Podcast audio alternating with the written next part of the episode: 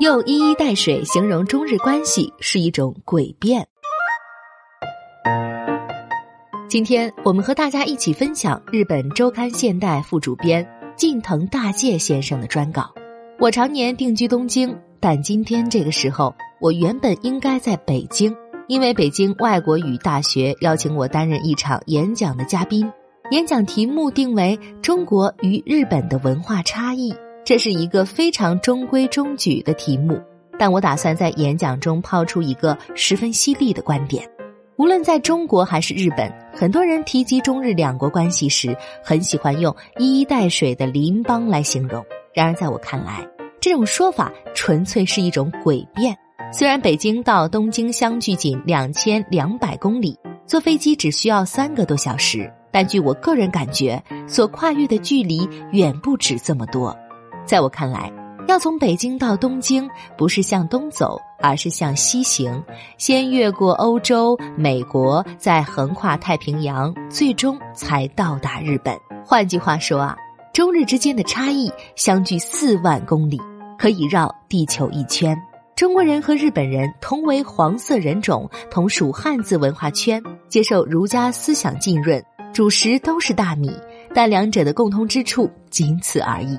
除此之外，几乎找不到其他共同点。二十世纪，美国哈佛大学著名政治学专家塞缪尔·菲利普斯·亨廷顿教授出版了专著《文明的冲突》，立刻成为全球畅销书籍。该书将世界文明划分为九种，其中中华文明和日本文明被划分为不同类别的文明形态。个人以为，定义文明或文化最关键的要素是依据地缘。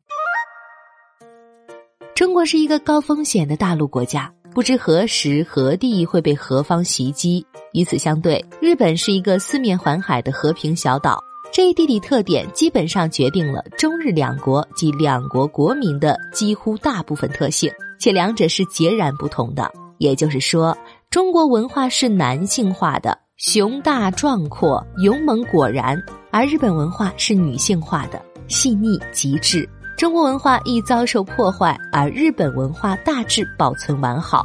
由此可以推断，中日两国之间并没有什么一衣带水的亲缘关系。这是我打算在北外演讲时提出的观点。然而，就在我出发去北京的前几天啊，那是一个周日。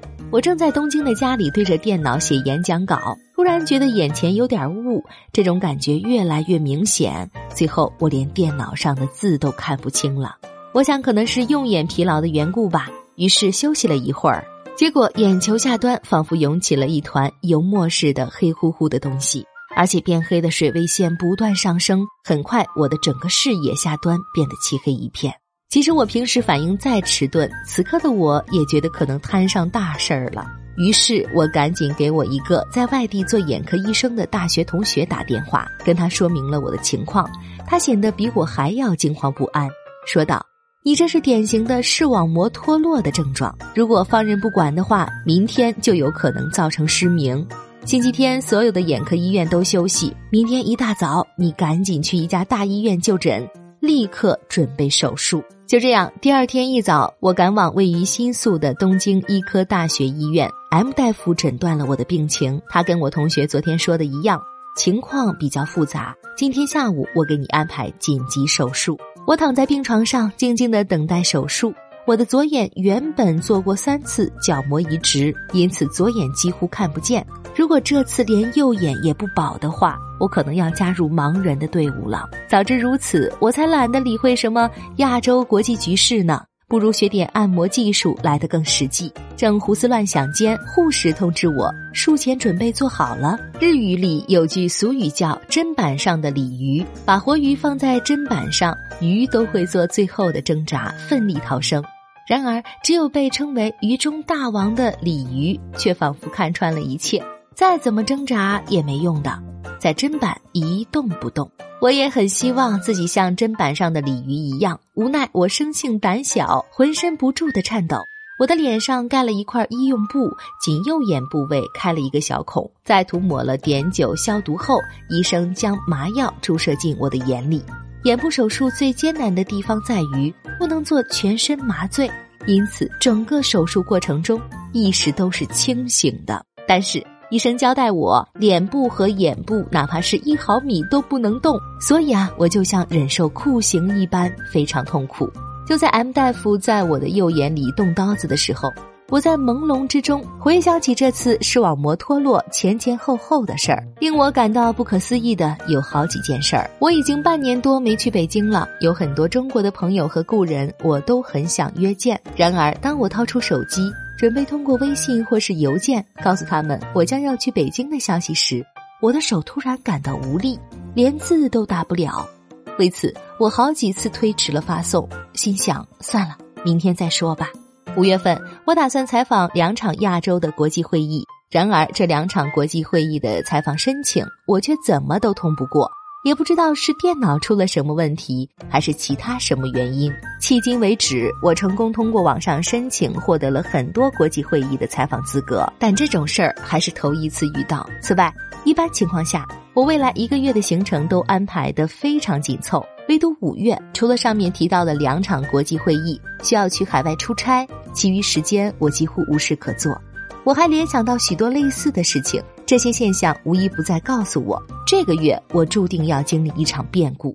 也许这些事儿只是单纯的偶然现象的叠加，但太多的偶然可能就是一种必然。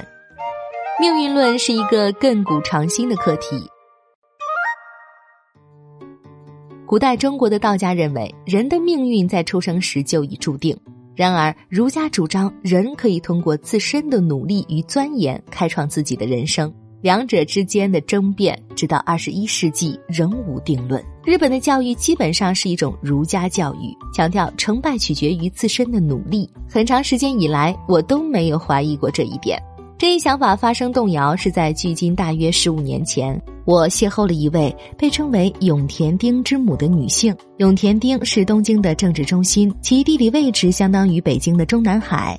这位被称为永田町之母的女性，对从道家文化发展而来的中国古代的占卜之术有着很深的造诣。据说他因此可以准确地知晓人的命运。起初，我并不相信他说的话。然而，他不仅知道每个政治家在下次选举中能否当选，甚至能准确的预测出下一任内阁大臣是谁，而且百发百中，这就不由得我不信了。两千零八年夏天，他告诉我，今年年底你将会受到很严重的伤。果然，当年十二月，我不小心撞到了移植过角膜的左眼，遭遇了失明的大难，在医院住了两个多月。出院后，我去拜访他。问他是怎么知道的？他淡淡的答道：“中国古代哲学启示我们，人的命运在出生时就已注定。我只不过是把你的命数告诉了你而已。”后来，永田町之母退出永田町了，据说是因为他的预测太准，得罪了一些政治家。想来，那些被告知下次选举你会落选的人，一定是气急败坏了吧？人的命运在出生时就已注定的话，一个国家的命也一样吗？那中日关系的未来呢？有意思的地方在于，相信命由天定的命运论与现代物理学的发展互为表里，遥相呼应。二十世纪的物理学诞生了爱因斯坦的相对论和量子力学这两种伟大的理论，而在二十一世纪，超弦理论的出现试图整合这两种理论，并逐步发展起来。一般情况下，我们认为人类所生存的世界是由长、宽、高。这三维空间加上时间所构成的四维空间，但超弦理论指出，世界实际上是十一维时空。换言之，还有我们肉眼看不见的七维空间存在。这其中说不定正隐藏了决定人类命运的关键因素。金城先生手术顺利完成，M 大夫的声音从黑暗深处传来。这一瞬间，我的脑海中浮现了八个汉字：大难不死。必有后福，这句话也是古代中国遗留下来的哲思。